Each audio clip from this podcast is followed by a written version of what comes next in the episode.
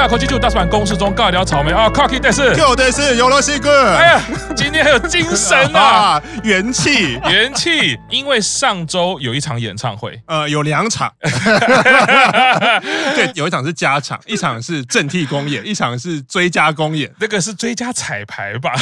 追加彩排，可是好像彩排没有什么用，一点点，一点点啊，对，是的，因为上周是奶油版 Star 诞生的 live 啦，对，而且是众所期待，因为本来是四月初，然后大家等了，那个时候很多人成员实习生确诊，超过一半的人确诊，所以就只好延期，然后所以大家期待感又被拉了两个月，而且我们是不是一度有觉得好像可以去？啊？对，对对，那时候台湾疫情还没有开始，对，因为四月初的时候台湾疫情还没有开始，然后日本好像又好像差不多结束了，是。就觉得说，哎呦，Birthday Life 去不了，那六月底搞不好 Star 诞生 Life 有机会，结果还好没去啊，也不是还好没去啊，就是就是就是还讲有一个人有趣的，我就很开，没有，我是还是很想去，可是可能去了以后，可能不会有你当初期待的那么满足啦。就是说，我自己会觉得，嗯，这场演唱会让人家比较惊讶的部分是这两年。从 Q 长介绍六周年演唱会，一直到上一次是十周年演唱会，对，乃木坂的演唱会 live 各种状况，其实我们也都看过。啊、没错，我们在演唱会的时候，其实我们都也很诚实，我们不是说哦乃木坂就是最棒，嗯、我们还是说哎有状况，我们其实都会提出来。嗯、可是你都可以感觉到，就是啊一场演唱会它是 live，难免就是会有一些 miss 啦，会有一些失误对，那不管是幕后人员或者是成员，嗯、可是我觉得一直到上礼拜，我都还觉得那无伤大雅，其实不影响。整个你看完演唱会之后的感觉，对，而且老实说，我们连那个唱到一半，声音跟画面对不起来，然后喊卡，有一次的 mini live，、啊、然后从头重新再唱一次，我们连那个状况都遇过了，是，没想到还可以遇到比那一次那个更严重的事态，是，那只是这个严重的事态有一点，我已经不知道怎么形容了，我就有点敲醒的感觉，所以这个东西可能要跟大家好好介绍一下。反正我觉得可以先说，那个是成员非战之罪，绝对不是成员不努力或者是表现的很差。或者怎么样，对，我我觉得 Q 厂讲这个是很大很大的重点。我跟 Q 厂在看的时候，我觉得很大一部分就是我自己甚至有点生气，就是觉得实习生成员很努力，他做了把 Star 诞生这个节目算是做出来一个口碑也好，或者是做出一点成绩。那最后想要带给大家一场 live，嗯，结果这个 live 的制成是这样子的状况，加上听到早川其实是对也有也不是的状况，对，然后再回想起来，就是你们怎么。怎么这一些演唱会制成做成这样子？那对实习生来说，我觉得何辜啊？对，而且实习生在那个演唱会开始前，对实习生自己的定位来说，因为他们的 Star 诞生是他们的第三个节目了，第一个是 Dogoe，然后第二个是短剧，然后第三个才是直音，所以他们自己都觉得这三年来他们做这三个节目，他们想要让他们大家看到这三个节目带给他们的成长，所以才办了这个演唱会。对他们自己都说这是实习生三年的集大成，然后现在五期生进来了，我们要把棒子交。交给五期生，那我们来做一个总结啊！结果总结的结果，那大家等下可以听。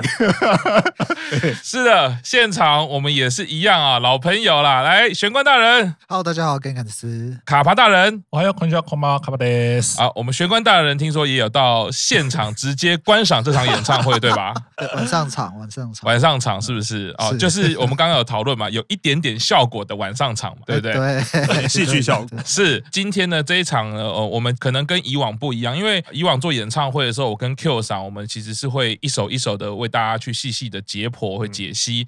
但这一场实在对我们的内心的创伤 以及感受觉得太强烈了，我们需要先开一集好好来讨论这演唱会制成啊，跟我过去看过所有乃木坂线上演唱会或者是蓝光啊那些演唱会的声音制成的部分，真的差距太多了。嗯，这个已经突破我二十年来的想象了啊。对，而且因为刚刚讲，因为这两年我们看的乃木坂其实都是线上的，是没想到 最后一场会这样。对，那当然可能有一些是声音技术的一些原因，但推估过来，还有一些可能是更后端，可能是制成，甚至是一些商业操作上这些营运上面的考量造成的这一些技术品质的影响。首先，今天呢也是没有重金，但是却礼聘到一个超级大咖哦。讲到演唱会制成、声音技术这件事情呢，大家可能也以为说哦。呃，常常说叫我赤木老师，赤木老师，在我不过是台上的一个乐手，在台上作为乐手，不过就是傀儡，这位大师级的人物啊，他要你有声音，你就有声音；对啊，他要你没有声音，你就怎么样都没有声音。我跪下来求 他也没有用。所以大家其实要知道，我们这是与水共生啊，绝对是没有哪一位老师特别厉害。然后吉他弹再好，他只要一个扭，你就跟哑巴一样。今天请到大叔版新进成员哈，为什么是新进成员？等下跟大家解释啊。来，我们的大雕大人，Hello，大家好，我是大雕。哎，哎，大雕大人呢，工作呢就是演唱会上面的音响师啊。哎，所以先请教一下大雕大人，你现在主要呢比较在合作的艺人是有哪一些？近期比较合作的是呃顽童、热狗。张震岳，哇！然后接下来八月的演唱会就是瘦子的演唱会，哇！是他只讲最近的哦，我好像跟大雕大人是二十年前在五月天上的舞台认识的，我们已经认识二十年了，然后常常在很多奇奇怪怪的，不是奇奇怪怪，很多演唱会的场合，哎，啊，怎么是你呀？对，不小心会碰到，为什么你会在这个团？我们有很多的共演经验啦，然后后来在。苏打绿的巡回，我们也是合作了好几年。那大家是呃，作为音响师，在舞台上可能是不会被大家看见的，但是整个演唱会上，不管是艺人、乐手听到的声音，或是观众的声音，其实都跟音响师息息相关，牵一发动全身啦。这场演唱会呢，当然我听到了之后，我觉得我们要认真的去把这个状况跟音乐技术上的事情呢，我们简单科普一下啦。可能跟很多不管是乃木坂的粉丝也好，或者是听众也好，呃，稍微说明一下，或者是讨论一下啦。看完这个演唱会呢，大调老师听说非常认真，都有做笔记，是不是？有有，那天赤木老师跟我讲这个消息之后，我就马上把档案带着到公司的录音室里面去，哇，把它接起来，用公司的电脑，用公司。的音响来检查一下，看看到底问题出在问题出在哪里？结果我发现问题还蛮大的。但这个你检查检查一来，好像跟我说有一个穿红衣服的成员，你觉得很不错。对，哎，原来是检查脸啊！不是，我是说他整体表演上面的那个台风非常的棒，有大将之气。哦对对对，给嫂子听到不会怎样啊？B。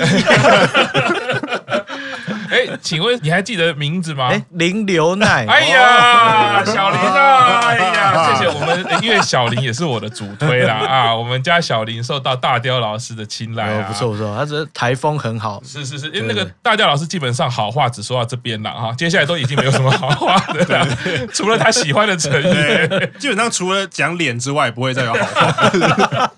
大雕老师其实做了很多记录，也对这个演唱会，不管是下午场、晚上场，其实也都看了。甚至呢，在我的胁迫之下呢，还看了十周年，去做了一个简单比较。他也很认真，在 YouTube 上找了很多的影片去做一下对照。这边要先请问一下 Q 桑啊，你看完这两场演唱会，你自己的整体感觉是什么？对，这不是实习生啊，这个不是实习生，这不是实习生。没有，我我必须要讲，因为幼菜晚场是唱《中年圣子》。蓝色珊瑚礁嘛，那个是。他在 Star 诞生表演的那一次，是我第一次觉得说，天哪，原来我推的偶像是有点长处的，因为是他他那一次就让人留下很深很深的印象，因为他那一次输了圣子头嘛，嗯，就那个时候招牌的圣子头，然后出来唱那首歌就哇，真是棒，是 可爱，然后唱的又好，然后就一直想说哇，你原来发现幼菜真的是唱歌唱的还不错。我记得我也有在见面会跟他说，我好希望有一天可以再听你唱一次蓝色珊瑚礁，然后这一次 Star 诞生 Live。就真的唱了，可是就跟前面讲的，这个不是他唱的不好，嗯，只是当下我会觉得说，就什么地方怪怪的，好像不是听得很清楚，然后他的声音好像远远的嘛，或者是说那个画面就听不出来这个女生唱的歌唱的好还是坏，maybe 是我也有可能期待太高，或者是我印象中的幼菜，我第一次听到他明明就唱的声音也很洪亮，然后高音也很漂亮，可是为什么在这个演唱会好像呈现出来的并不是这么一回事？是。一起在看的时候，我也感到有点生气啊，就是说，虽然幼菜不是我的推，可是实习生幼菜的歌唱一路以来就让我们很关注他，觉得表现很好，甚至就觉得实习生他可就是歌唱的主力，跟久保的合作也可以看到他可能是未来乃木坂在歌姬组的接班人。结果这个演唱会 幼菜的声音这样子。另外，想要请问一下卡巴大，嘿，是对于这个演唱会看完，你自己的感觉是什么呢？哦，因为演唱会其实我两场都有看嘛，就是中午场跟晚上场。那中午场那时候看的时候，一开始可能会觉得说，哎，其实听起来声音好像怪怪，但我其实说不出来哪里怪怪，就会觉得说听起来好像整个声音不太舒服，或者说可能唱的你要说音准，或者说他们在台上的那个样子，感觉好像有点怪怪的。但是我那时候原本一开始想说，哎，会不会是因为是中午场嘛，又是刚开始唱，所以其实大家是比较紧张一点，就比较紧张一点，可能就影响到一些你的表现嘛。就是说，可能并不是真的表现的不好，而是说因为你的整个心态的关系，所以。会影响到整个表现，所以我那时候一开始觉得说，嗯，那是不是可能过了两三首歌之后，大家的心理的状态比较诶适应了整个表演的场合之后，会比较的好一点？但后来就发现说，好像并不是成员的问题，是整个现场给我呈现出来的感觉，就是好像整个硬体设备，然后跟这些声音出来的那个样子，都是跟我的理解或者跟我想象的差距蛮大的时候，那个时候就开始想说，会不会其实是现场的问题？虽然说成员可能自己本身还是会紧张，但是是不是更多的问题是，呃，现场的仪器啊，或者说现场的这些设备所造成的这些成员的一些表现，那表现出了一些问题。那后来其实听到几个，不管说像是优菜啊，或者说林牛奈这几个，我们认为说他们是在实习生里面歌唱实力又在相对是更好的这几个成员，他们唱歌的时候、表演的时候，都是出现类似的问题的时候，那个时候其实就确定了说，嗯，那果然不是实习生的问题，那是呃，可能整个现场呈现出来这样的感觉。所以那个时候看到这里的时候，就会觉得说，这场演出。出名，大家都已经筹备了这么久，然后说甚至中间有一些，因为我们刚刚讲到，因为疫情的关系而延期，所以照理来说，应该会有一个更完整，或者说。更符合这个整个成员们他们要做这个所谓三年的成绩单做出来的一个公演的时候，应该会有更多的严谨、更谨慎去做这些事情。但为什么好像这些时间的准备上，并没有真的反映在中午的那场演唱会上面？那同时是说，原本看完了中午场之后，觉得说好了，中午场可能大家第一次做这样子的模式，比如说你硬体设备没有弄好或者什么样之类，那晚场应该会比较好吧？因为至少有中午的这样的一个经验了。但是呢，后来晚场看的时候呢，会觉得说好像怎。怎么觉得 那个时候看到了一些问题，晚场都还是在发生？那是不是其实整个制作单位他并没有去针对中午曾经发生过这样的问题，然后去晚场做一些调整，或者说一些补救？所以就会觉得说，整体看下来是有一种荒腔走板。那也会觉得说，实习生明明都这么努力，然后他们可能从以前刚开始会被很多的一些人质疑他们的，不管说他们的表现，或者说他们为什么凭什么有学姐们都没有冠番，为什么他们一出道就有冠番，然后给他们这么多资源？那他们在这个时候应该就是要本来应该是一个很盛大、很热闹的一个场合，告诉大家说我们这几年来的成长，这几年来的转变。那资源投入在我们身上，在我们身上是有找到我们通过这些的资源是有找到我们自己的偶像路上的一些生存之道，或者说站立的点。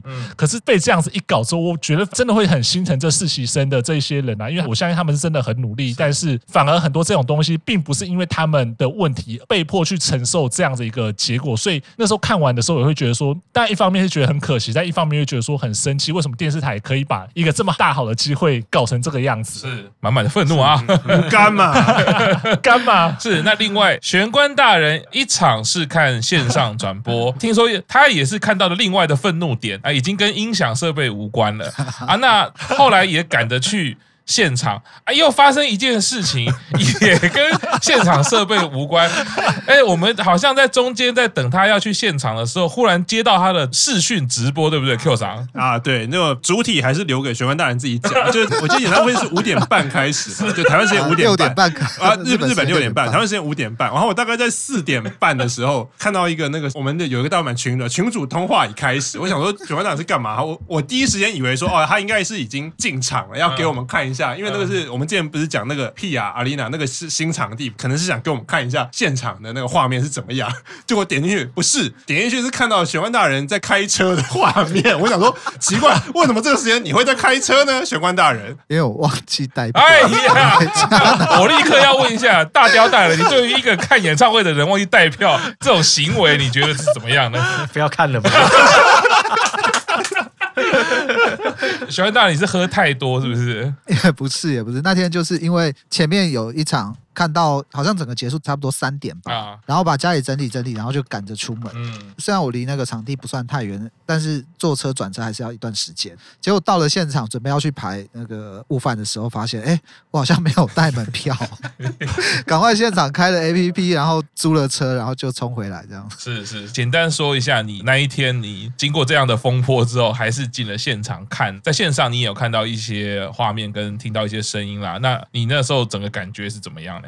我先说下午场，下午场其实后来是在车上看的，嗯、看重播啦。因为转播的时候，我不是我的网络有问题，我后来查了一下，不是我网络问题，因为我整个网络是很顺的。嗯，可是不知道是不是转播那边的，我在猜，可是他们那个平衡负载的设定有发生什么问题，嗯、所以我看的根本就是断断续续。哦、完整听完的歌应该只有两首还三首，嗯，大部分的时间都在等它 reload。嗯，然后这时候已经很火了，那所以那时候没有办法仔细听。嗯，结果后来是边开车，然后边。听重播的时候，发现说，哎，因为赤木老师那天比较晚上线，一上线就听到很烂的音场。我那时候根本不知道发生什么状况，因为我根本没有办法好好欣赏。音场都没听到，对，连音场都没听到。后来，后来边开车边听的时候，发现真的是。无法形容，用一个比喻就是说，我们在台湾常常会有时候会看到一些电视台直播的节目，现场转播。那但是那个可能是因为准备时间不足，所以也没有办法好好的调整设备，造成我们在电视前面看到的时候，音声音都很灾难。但是幸好就是说，这一些活动它的重点并不在音乐，它的重点在于那个气氛跟一个 party 感。所以这个我觉得倒是还好，因为准备时间也不足，所以也不能去怪他们。但是后来在晚上场的时候呢，我发现。我用电视台准备时间不足来讲这个，好像有点太看不起电视台了。我觉得这根本就是高中成发，然后请社团自己的人上台控音 出来的水准。我在现场听到的感觉就是，因为其实这几年我也是。大大小小的场地，然后很多演唱会我也听了不少。我很久很久没有听到耳朵这么不舒服的一场，在现场，在现场来讲的话，虽然我离主喇叭的距离算蛮近的，就大概在我主喇叭大概在我左边大概十几公尺左右的位置而已。可是那个整个声音压过来，压到你的耳朵里面，有点像是在学校的小礼堂，然后用很大出力的喇叭，然后控音的人又不太熟怎么控，所以。我管他的，反正就是把 gain 调大就对了的那一种感觉。我记得那天演唱会完之后，我传的第一个讯息就是四个字：虐待耳朵。是，对，这个玄关大人是我们母校的学弟啦。刚刚他也提到了高中惩罚，这时候也不禁要说，我们大雕大人也是有来看过我们高中学弟的惩罚啦。这样是不是太看不起高中生了呢？没有，一开始赤木老师还跟我说，看起来像。大学惩罚，后来我看完我就嗯，没有，这应该是高中惩罚，而且是 很穷没有钱的那一种。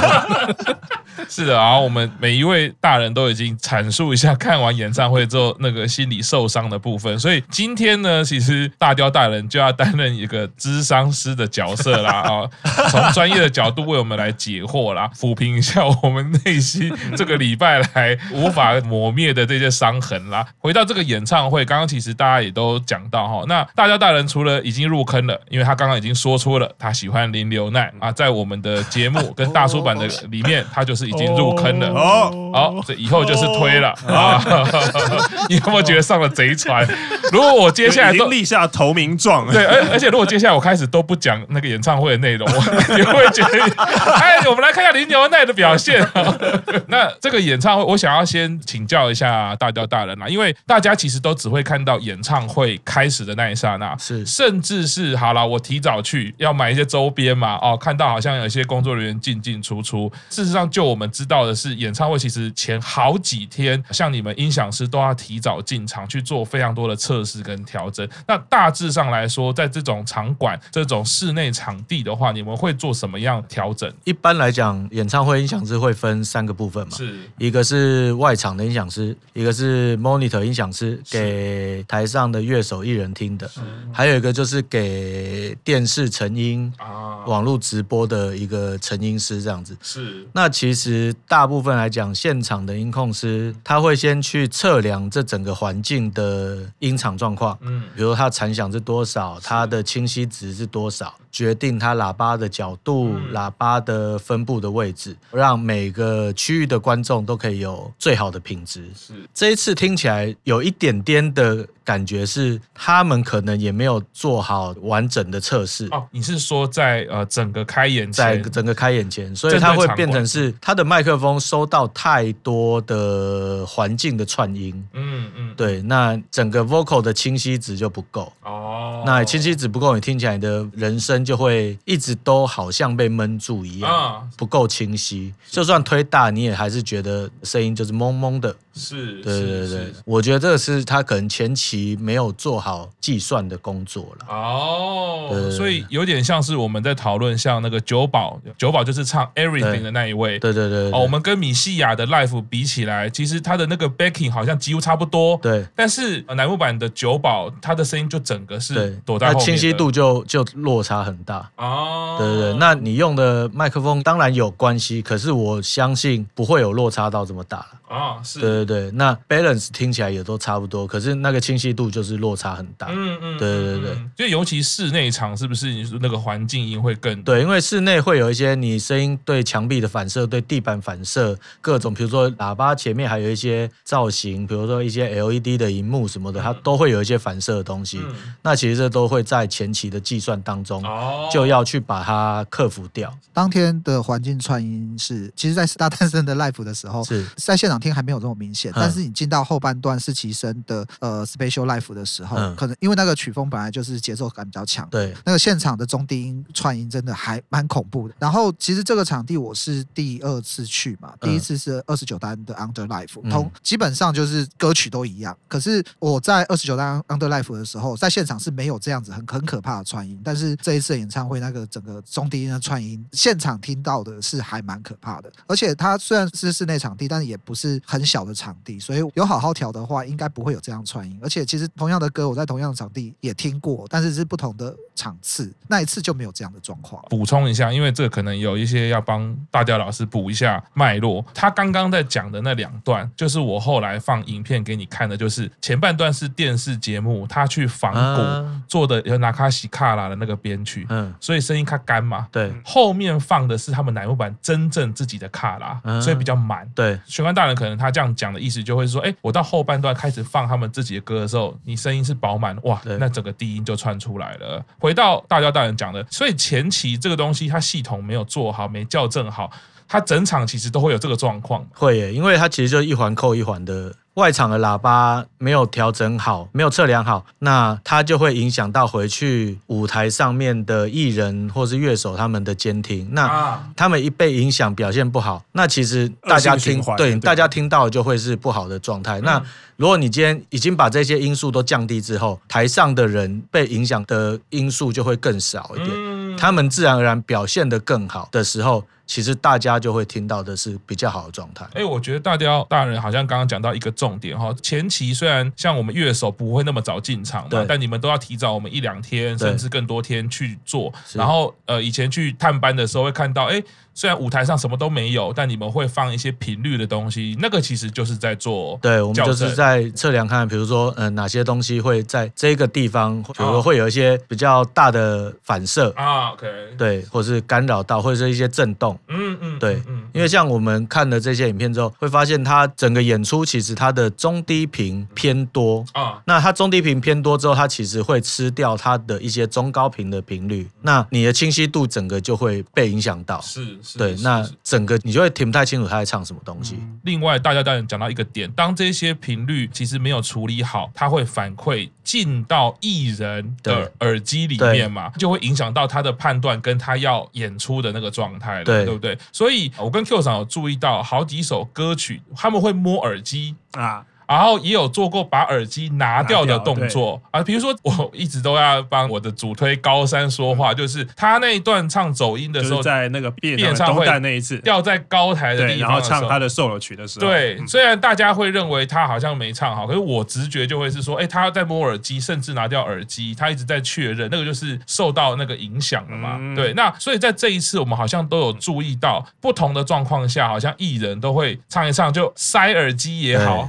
拉耳机也好，对对对那通常你在现场演唱会看到艺人做这样子耳机的动作，都是发生什么状况？有一小部分的艺人是习惯性的会想要去摸，嗯他就是不安全感，他就会刻意去摸一下，可是可能没有问题。那大部分我看下来的几段演出，嗯，他只要一摸之后，拍子都会是不准的。哦，对，有两三个蛮明显，就是他只要一去摸一下耳机，他的拍子是不准的。嗯而且我记得印象中蛮多是独唱嘛，solo 对出来，他大概每一个人摸耳机的 timing 都差不多，就对是他唱完第一句，他马上就摸耳机，对然后之后就出现那个大道大人讲，对可能就会出马上就出现不稳的。对他拍子通常不稳，那我们不知道他们耳机里面有什么东西，嗯，有没有 click 这个东西？啊，节拍器，对，节拍器这样的东西。那如果有节拍器的话，大家的拍子会准。那如果一般没有，大家是听一个音乐来下去唱的话，大部分会是音乐不够大声。哦，因为那个下歌的点不明确，进歌的点不明确的时候，他抓不到，然后他就会想要把耳机往内塞一点点。啊，感对对觉可以就听得比较清楚。对，想说会听清楚一点。那有的是想说，哎，我拿掉，我听现场的喇叭看看。可是通常这样子就是自杀的行为。对，因为它会有一个 delay 的声音，所以你反而会更慢，嗯。你会更跟不上那个音乐，就会差更多就对对了对对对。对。好像这整场也都会看到。可是回到刚刚大家大人讲的，那我现场把耳机拉掉之后，听到的又是你没校正好的，对，整个环境音是。所以才会就是变成一个类似像自杀的状对况，自杀。在演唱会表演上的自杀啦，你可能会听到更不清楚的东西，然后所以他已经不安全感了，对。他又做了这个东西没有帮助，或者更糟，他会更糟。信心会崩。会他会更加动摇，而且有些是拔掉之后还塞不回去，就是一直很急着要塞。那啊那个对因为那个时候心心情已经被影，响了。你在画面上就会很不好看，是一直手忙脚乱，然后自己又分心的，然后想要唱好哦又唱不好。哦其实这个还蛮影响很大，就是好像在现场演出艺人或者对，一般我们都会提醒这些艺人，嗯你真正碰到这些问题的时候，你就不要再去动它了。那我们通常会请他们用一点点小动作，稍微比一下。我们在旁边都会有看荧幕，啊看得到他们，所以他只要稍微那个控台打个信号。对对对，你只要稍微比一下，我们就可以帮你做调整。你不要一直自己去动东西，因为动了之后回不来就会很糟糕。刚刚大雕大人一讲，我想到了，我以前在台上跟我们的这个大雕大人可以算是合作起来，像浪花兄弟一样。我们在演唱会的时候，几乎是半秒钟就可以解决一个问题。有时候是眼神看一下，然后是看那个眼神漂移，对我们就大概知道要干嘛了。哦，每次在台上都被服务的很酥麻对，我都常常会下台说：“ 哎，大家好，你怎么？”知道我刚刚大鼓要大一点，他就说哦，我就看你转头再看一下那个大鼓，你应该就觉得不够吧？对 不对？这个其实是乐手或者是艺人跟音响师之间的合作默契，合作默契。对对对，对。那好像我们其实，在乃木坂演唱会上比较难看到这个啦。可是我觉得合作熟悉的，你可以说他是合作默契。嗯，那合作不熟悉的，他就是一个个人功力。哎呀，可是我。以我以往跟很多日本团队合作过的经验，我相信日本团队其实都非常的专业。是他们在这样类型的表演，其实他们前期的准备都非常的足够。是那是看到这样子级别的演出，确实有让我刷新我的三观。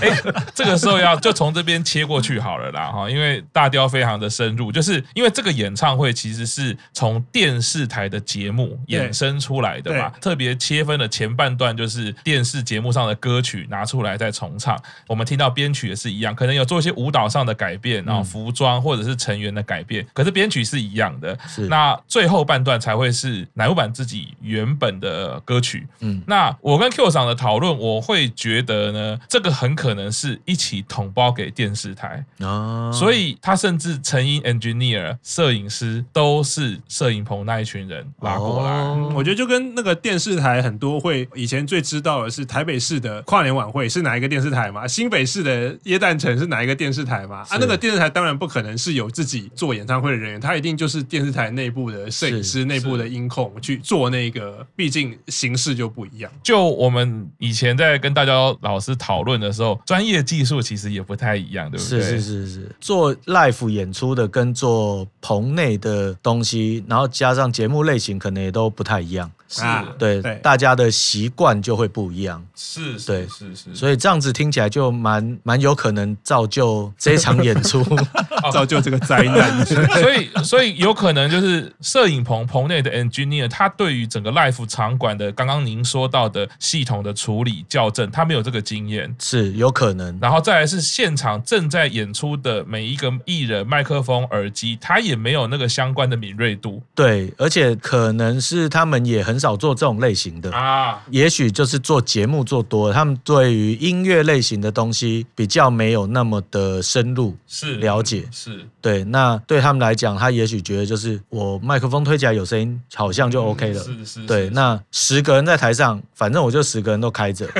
对，可是因为我们刚才看到会有一些画面，就是我画面 take 在某三个人。哎，这三个人反而没声音，旁边四五六个人的声音变很大声，啊、那这个就是一个很奇怪的画面。嗯、对，对对，因为通常成毅那边他可以看到导播现场卡出来的 PGM 画面，所以他应该会知道现在其实摄影机是导播切到谁的画面。嗯，对对对，照理讲不应该出这种错，尤其是连主持人出来的声音。都会有推错，这个就有点夸张。哦，我觉得这个我可以补充一下，就我也有跟赤木老师讲过，因为这是电视台的那个节目办的演唱会。嗯，啊，其实，在一开始我讲过，他们其实实习生的第二个节目乃木坂短剧的时候，其实短剧的那两季结束，他们也办了一个演唱会。可是那个演唱会跟这次不一样，这次就是现场的 live。他们之前办的那个演唱会就是棚内的演唱会。哦，所以我觉得他们可能因为有棚内演唱会的那个经验，可是棚内演唱会就比较小嘛，他们是在摄影棚，所以不会有大家老师刚刚讲的那种说，哎，我卡可能只卡。几个人，可是是其他人的麦克风，因为棚内很小，所以我一卡就是很多人，我比较不会有这样的困扰。我觉得也有可能是因为他们之前有那个经验，而且之前那一次其实声音也不差。因为我觉得对于电视台而言，他们办棚内演唱会经验很多，因为日本每个电视台几乎都有音翻，这个经验很多，所以不会出差错。可是同样的人，可能就是没有做做过这种真实的 live，又加上之前有做，会可能会稍微比较轻敌也好，或比较大意也好，就造就这一次灾难。回到大家大人讲的啦，说哎，跟很多日。本团队在 live 上碰面，我们都觉得他们专业度各方面其实应该都是非常好的，很难想象有这个的表演。所以左思右想，觉得哎，如果这个是一个棚内的团队，他来做了一个他不熟悉环境的演唱会，好像就蛮有可能的。对对对。那回到刚刚讲到一个细节，是这种推错麦，该推麦的没推，就有旁边的超大声。比如说下午场刚刚听到第一首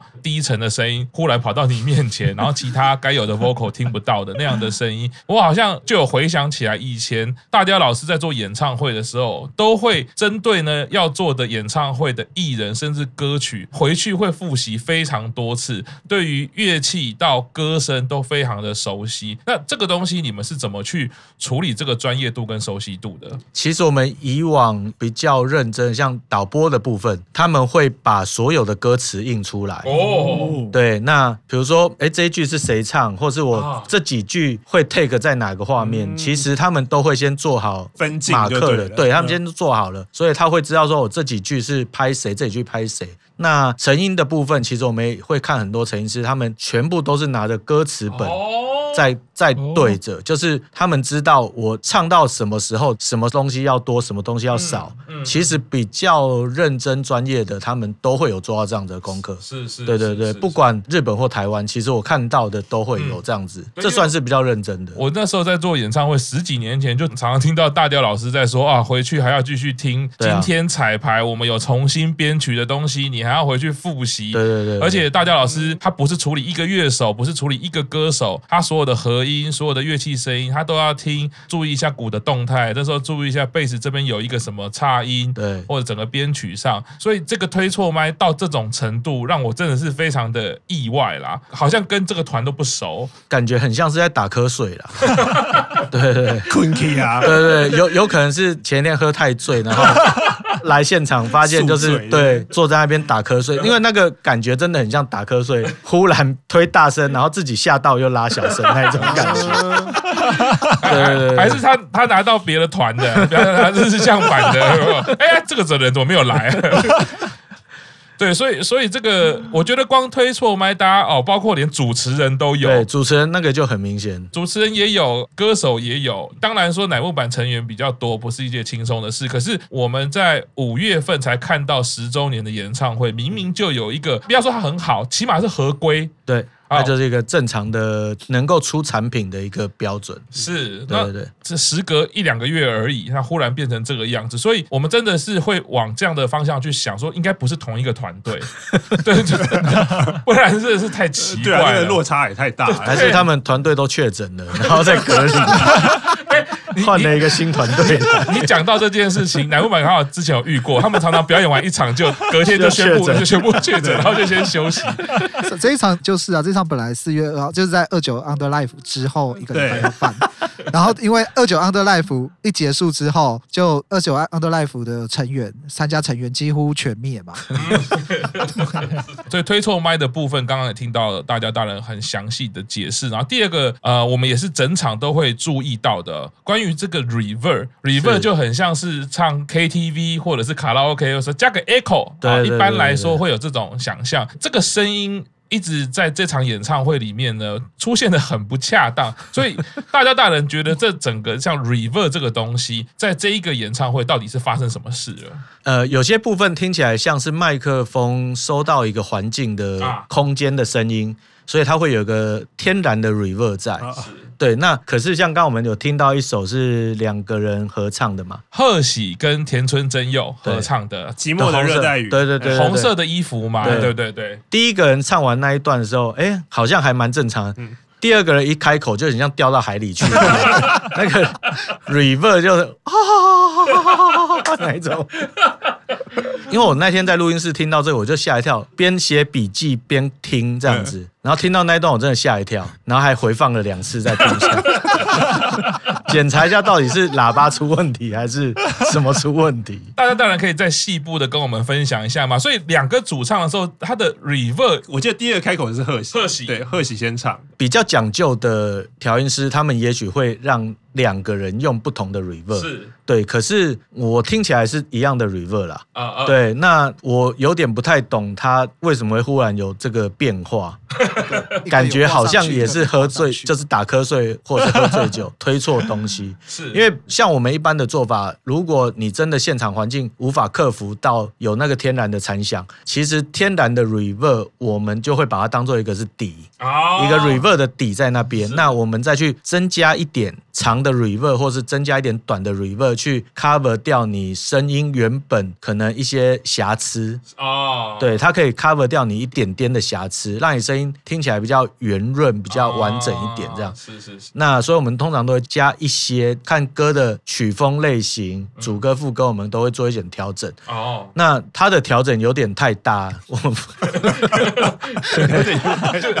因为刚好讨论到说，贺喜在实习生里面算是唱功比较。前段班的，那田村好像比较是属于想象中不是这么前段班的，那就是比较后段班了。我觉得。这样，因为每个人总有长处跟短处。是是，那好像就是刚刚大家在人讲说，我们有时候会用 reverb 这个效果去润饰一下，它这个润饰然后有点超乎想象嘛，对对，有点润过头了，完美修片，对啊，修图修过头，后背景都歪了那种，对啊，修到那个 旁边的电线杆都歪掉那一种。